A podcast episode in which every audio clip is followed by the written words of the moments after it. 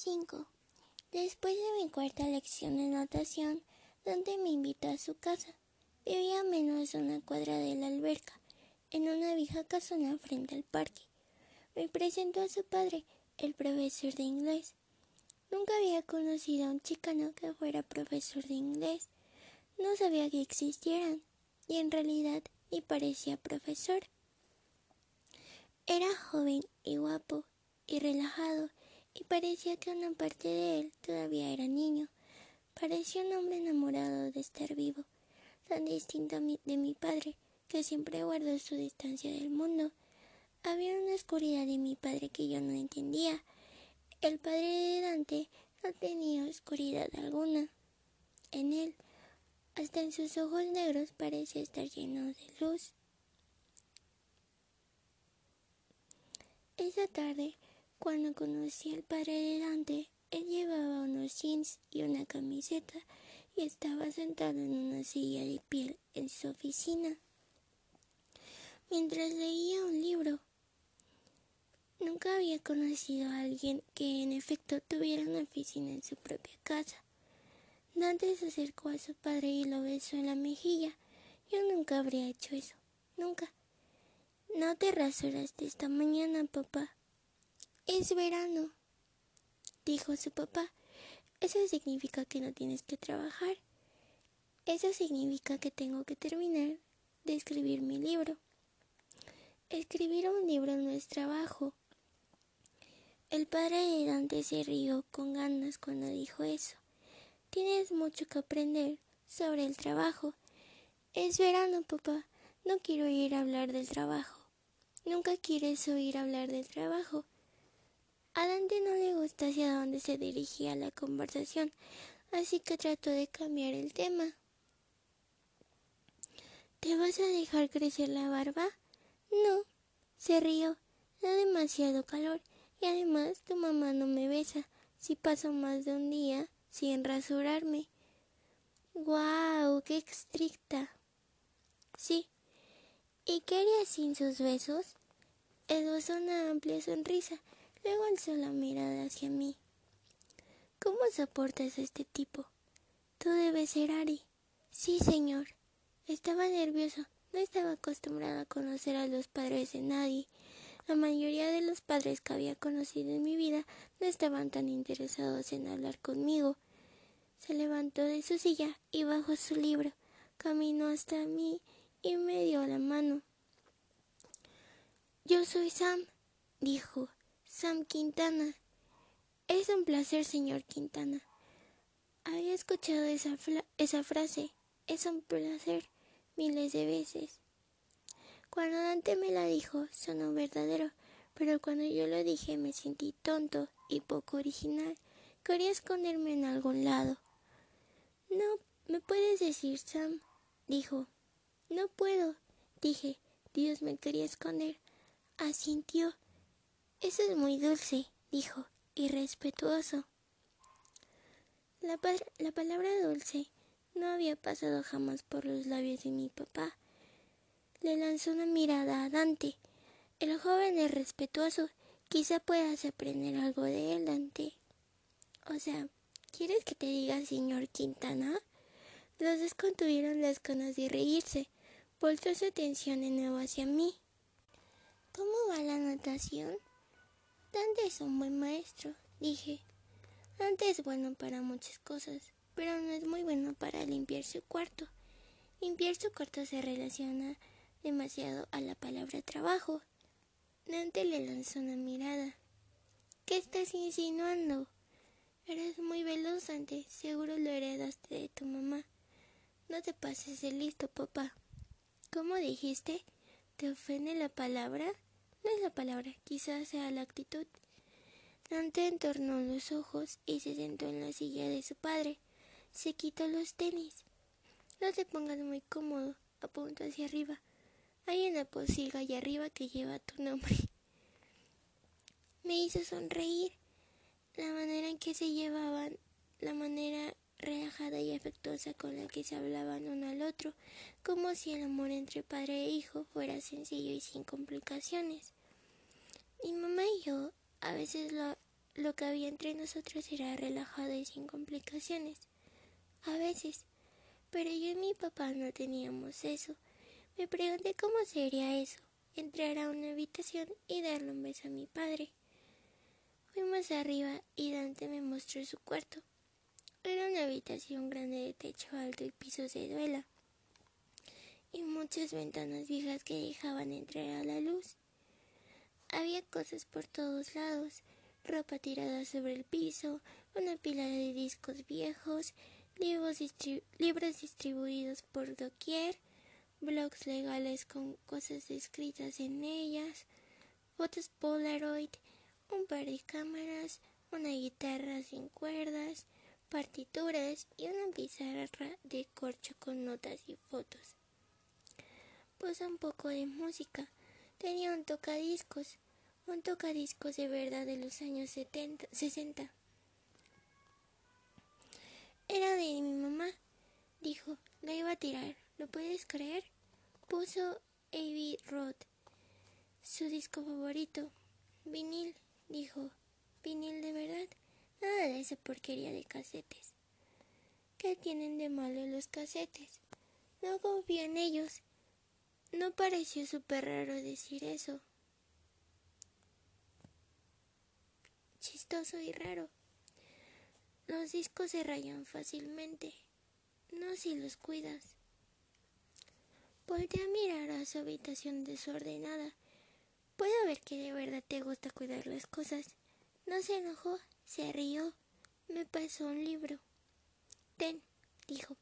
Puedes leer esto mientras recojo mi cuarto. Quizás solo debería, sabes, dejarte. Me detuve. Mis ojos buscaron por la habitación desordenada. Da un poco de miedo aquí dentro. Sonrió. No lo hagas, dijo. No te vayas. Voy a limpiar mi cuarto. Quizás si no tuvieras tantas cosas. Solo son cosas, dijo. No dije nada. Yo no tengo cosas. Si te quedas, no será tan terrible. De alguna manera me sentí fuera de lugar, pero... Está bien, dije. ¿Te ayudo? No, es mi trabajo, lo dije con un dejo de resignación. Como diría mi madre, es tu responsabilidad, Dante. Responsabilidad es la palabra favorita de mi mamá. Cree que mi papá no me presiona lo suficiente. Y claro que no lo hace, digo. ¿Qué espera? Papá no es de los que presionan. Se casó con el tipo, no sabe qué clase de tipo... ¿Es? ¿Siempre analizas a tus papás? Ellos nos analizan a nosotros, ¿no? Es su trabajo, Dante. Dime que no analizas a tu mamá y a tu papá. Supongo que sí lo hago. No me hace nada bien. Todavía no los entiendo. Bueno, yo entendí a mi papá. A mi mamá no. Mi mamá es el misterio más grande del mundo.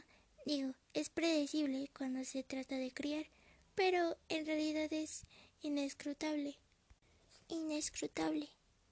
Sabía que cuando volviera a casa tendría que buscar la palabra en el diccionario. Dante me miró como si me tocara a mí decir algo. En general entiendo a mi mamá, dije. Mi papá, eres inescrutable también. Me sentí como un fraude al usar esa palabra. Quizá ese era el tema conmigo. No era un chico de verdad, era un fraude. Me pasó un libro de poesía. Lee esto, dijo. Yo nunca antes había leído un libro de poemas y ni siquiera estaba seguro de que supiera leer un libro de poemas. Lo miré impasiblemente. Poesía, dijo. No te va a matar. ¿Y qué si lo hace? Niño muere de aburrimiento mientras lee poesía. Trató de no reírse, pero no estaba tan... pero no era tan bueno para controlar toda la risa que lo habitaba. Negó con la cabeza y comenzó a juntar toda la ropa del suelo. Indicó su silla. Solo tira esas cosas al suelo y siéntate. Recogí una pila de libros de arte y un cuaderno de dibujo y los puse en el suelo. ¿Qué es esto? Un cuaderno de dibujo. ¿Puedo ver? Negó con la cabeza. No me gusta mostrárselo a nadie. Qué interesante que tuviera secretos. Apuntó hacia arriba. Hacia el libro de poesía. En serio, no te mata. Toda la tarde Dante limpió y yo leí ese libro de poemas de un poeta llamado William Carlos Williams. Nunca había oído hablar de él, pero nunca había oído hablar de nadie, y hasta entendí una parte, no todo, pero algo, y no lo odié. Eso me sorprendió. Era interesante, no estúpido, tonto, o cursi, o demasiado intelectual, ninguna de esas cosas que pensaba que era la poesía. Algunos poemas eran más fáciles que otros, algunos eran inescrutables. Se me ocurrió que quizás si conocía el significado de esa palabra, me puse a pensar que los poemas eran como la gente. Algunas personas las entendían de inmediato, a otras no las entendían nunca y nunca las entendería. Me impresionaba el hecho de que Dante pudiera ser tan sistemático en su manera de organizar todo en su cuarto.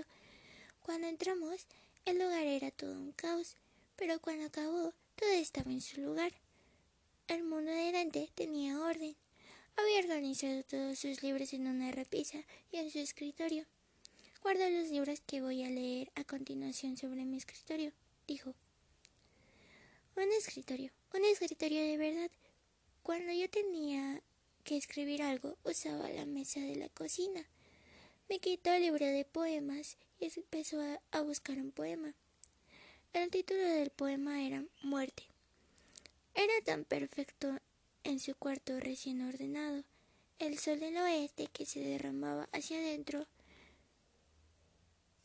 su rostro en la luz y el libro en su mano, como si fuera su destino estar ahí, en sus manos, y solo en sus manos.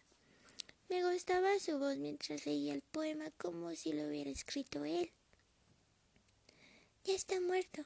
El perro no tendrá que dormir sobre las papas nunca más para evitar que se congelen. Ya está muerto, ese viejo bastardo. Cuando Dante leyó la palabra bastardo, sonrió. Sé que le encantaba decirla, porque era una palabra que no le dejaban usar. Una palabra prohibida, pero aquí en su cuarto podía leer esa palabra y volverla suya. Toda la tarde me senté en esa gran y cómoda silla en el cuarto de Dante, y él se acostó sobre su cama recién hecha, y leyó poemas. No me preocupé por entenderlos, no me importó lo que significaran, no me importó porque lo importante era que la voz de Dante se sentía real, y yo me sentía real.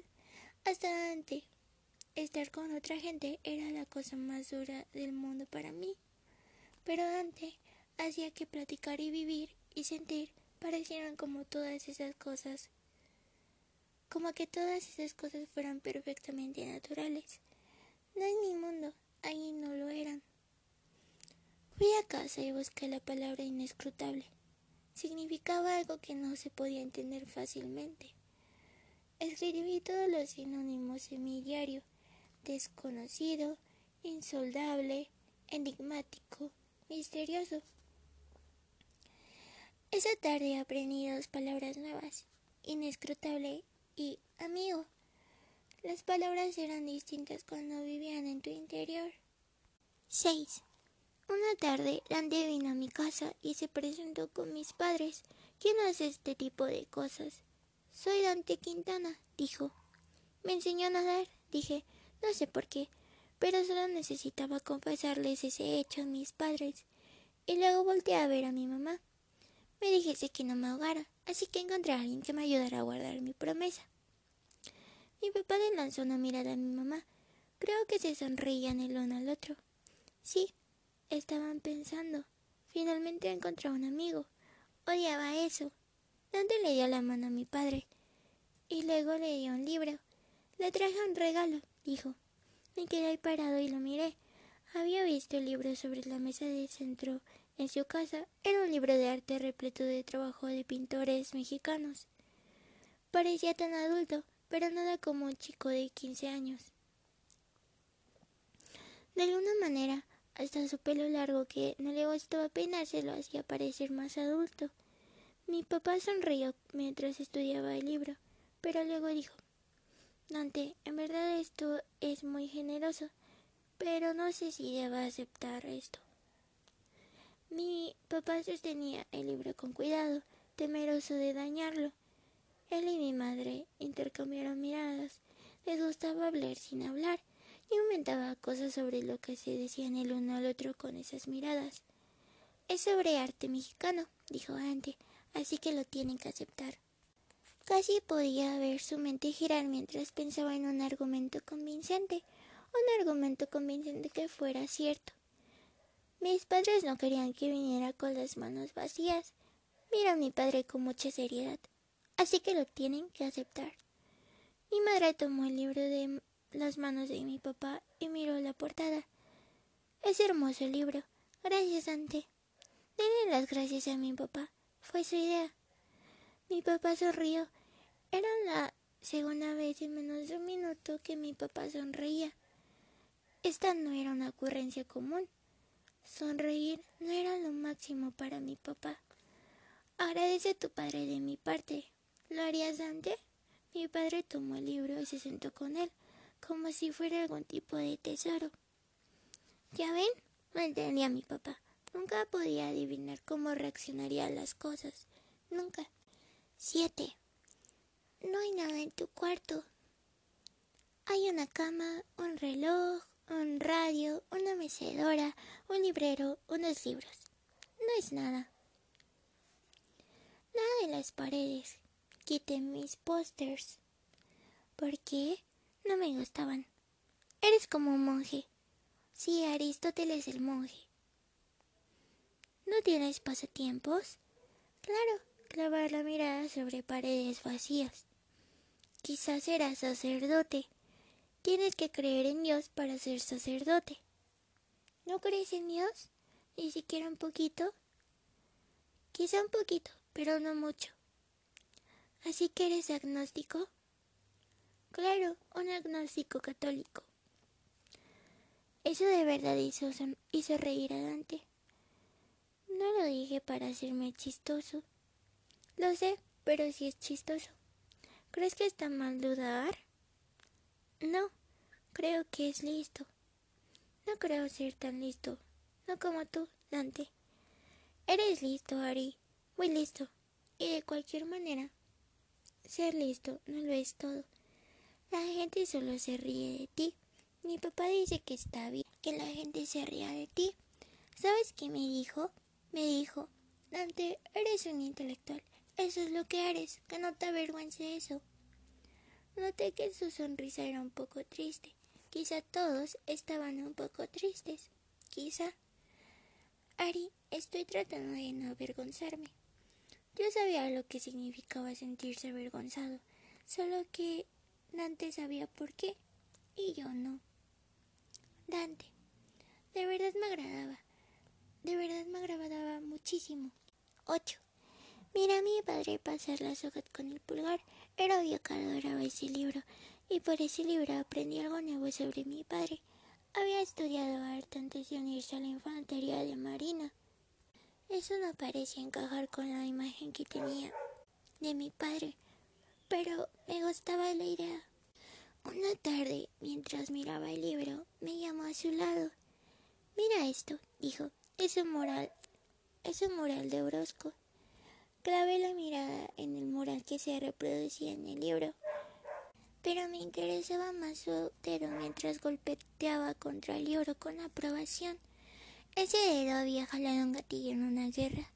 Ese dedo había tocado a mi madre con ternura que yo no podía entender del todo. Quería hablar, decir algo, hacerle preguntas, pero no pude. Todas las palabras se me atoraron en la garganta, así que solo asentí. Jamás había pensado en mi padre como el tipo de hombre que entendiera el arte. Supongo que lo veía como un eh, exinfante de, de la Marina que se había vuelto cartero después de volver a casa de Vietnam. Un cartero exinfante de Marina al que no le gustaba, gustaba hablar mucho.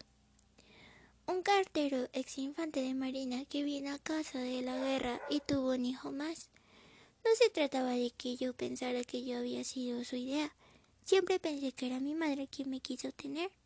No porque realmente supiera de quién había sido idea mi vida. Inventaba demasiadas cosas en mi cabeza. Podría haberle hecho muchas preguntas a mi padre, podría, pero había algo en su rostro y ojos y en su sonrisa torcida que me impedía hacerlo. Supongo que yo no quería creer que él quisiera que yo supiera quién era él. Así que solo juntaba pistas. Mirar a mi padre leer ese libro fue otra pista en mi colección. Algún día, todas las pistas tendrían sentido y resolvería el misterio de mi padre. nueve. Un día, después de nadar, Dante y yo fuimos a caminar por ahí. Nos detuvimos en el Seven Eleven. Compré una coca y cacahuates. Yo compré un chocolate. Me ofreció un trago de su coca. No me gustan las cocas, le dije. Qué raro. ¿Por qué? A todo el mundo le gustan las cocas. A mí no. ¿Qué te gusta? El café y el té. Eso es raro. Está bien, soy raro. Ya cállate. Se rió. Caminamos por ahí. Supongo que simplemente no queríamos volver a casa. Hablamos de cosas, cosas tontas. Y luego me preguntó, ¿por qué les gustan los apodos a los mexicanos? No sé. ¿Nos gustan? Sí. ¿Sabes cómo le dicen mis tías a mi mamá? Le dicen Chole. ¿Se llama Soledad? ¿Ves lo que digo, Ari? Lo sabes. ¿Sabes cuál es el apodo de Soledad? Está como en el aire. ¿De qué se trata eso? ¿Por qué no le pueden decir Soledad y ya? ¿Qué es este rollo de Chole? ¿De dónde sacaron Chole? ¿Por qué te molesta tanto? No sé. Se me hace raro. ¿Esa es tu palabra del día? Se rió y se tragó unos cacahuates. ¿Tu mamá tiene apodo? Lili. Se llama Liliana. Lindo nombre. También Soledad. En realidad no. ¿Te gustaría que te dijeran solo? Pero también significa solitario. Dije, ¿ves? Qué nombre tan triste. No me parece triste. Creo que es un nombre hermoso. Me parece que le queda como anillo al dedo a tu mamá. Dije, puede ser. Pero Sam, Sam le queda perfecto a mi papá. Sí. ¿Cómo se llama tu papá? Jaime. Me gusta ese nombre. En realidad se llama Santiago. Dante sonrió. ¿Ves lo que te digo sobre los apodos? ¿Te molesta ser mexicano? No es así. No, lo miré. Sí me molesta. Rebrecé un poco de mi chocolate. Le di una mordida. No lo sé, dijo. Sí, dije, te molesta. ¿Sabes qué pienso, Ari? Pienso que no le agrado a los mexicanos. Me parece raro decir eso, dije. Raro, dijo. Raro, dije. diez. Una noche, cuando no había luna en el cielo nocturno, la mamá y el papá de Dante nos llevaron al desierto para que pudiéramos usar su telescopio nuevo. En el camino, Dante y su papá cantaban los Beatles. No porque cualquiera de ellos tuviera buena voz para cantar, no les importaba. Se acariciaban mucho, una familia de gente que toca y besa. Cada vez que Dante entraba a la casa, le daba un beso en la mejilla a su mamá y papá, o ellos lo besaban, como si tanto besuqueo fuera perfectamente normal. Me preguntaba qué haría mi padre si alguna vez me le acercara y le besara la mejilla. No creo que me fuera a gritar, pero no lo sé. Nos tomó un rato manejar hacia el desierto. El señor Quintana parecía conocer un buen lugar donde podíamos mirar las estrellas. Algún lugar lejos de las luces de la ciudad. Contaminación de luz, así la llamaba Dante. Dante parecía saber muchísimo sobre la contaminación de luz. El señor Quintana y Dante colocaron el telescopio.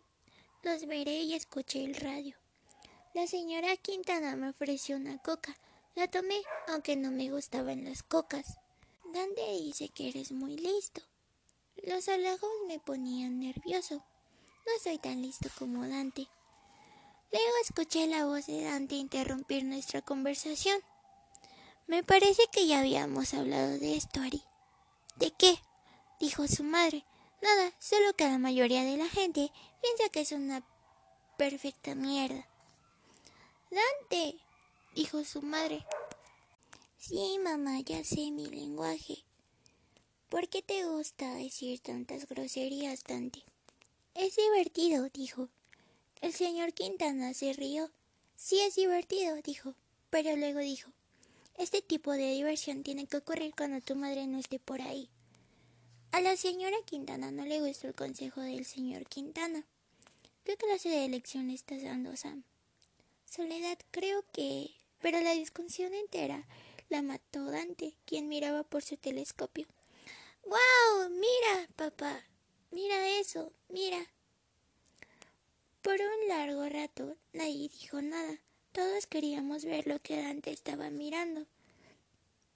Nos quedamos parados en silencio alrededor del telescopio de Dante, en medio del desierto, mientras esperábamos nuestros turnos para ver todos los contenidos del cielo.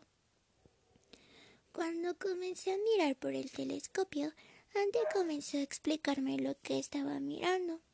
No escuché una sola palabra.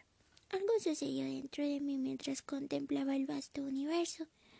A través de ese telescopio, el mundo estaba más cerca y grande de lo que jamás hubiera imaginado. Y todo era, y todo era tan hermoso y abrumador. Y no sé qué me hizo consciente de que había algo dentro de mí que importaba. Mientras Dante me miraba a buscar en el cielo por el lente de un telescopio, murmuró: algún día descubriré todos los secretos del universo. Eso me hizo sonreír. ¿Qué vas a hacer con todos esos secretos, Dante? Ya sabré qué hacer con ellos, dijo. Quizás cambiar el mundo. Le creí. Dante Quintana era el único ser humano al que hubiera conocido jamás que pudiera decir algo así. Sabía que nunca crecería y diría cosas estúpidas como unas chicas como un árbol. Esa noche dormimos en su jardín atrás. Podíamos escuchar a sus papás hablar en la cocina porque la ventana estaba abierta. Su mamá hablaba en español y su papá hablaba en inglés. Hacen eso, dijo. Los míos también, dije. No hablábamos mucho. Solo nos tiramos ahí y miramos las estrellas. Demasiada contaminación de luz, dijo. Demasiada contaminación de luz, contesté.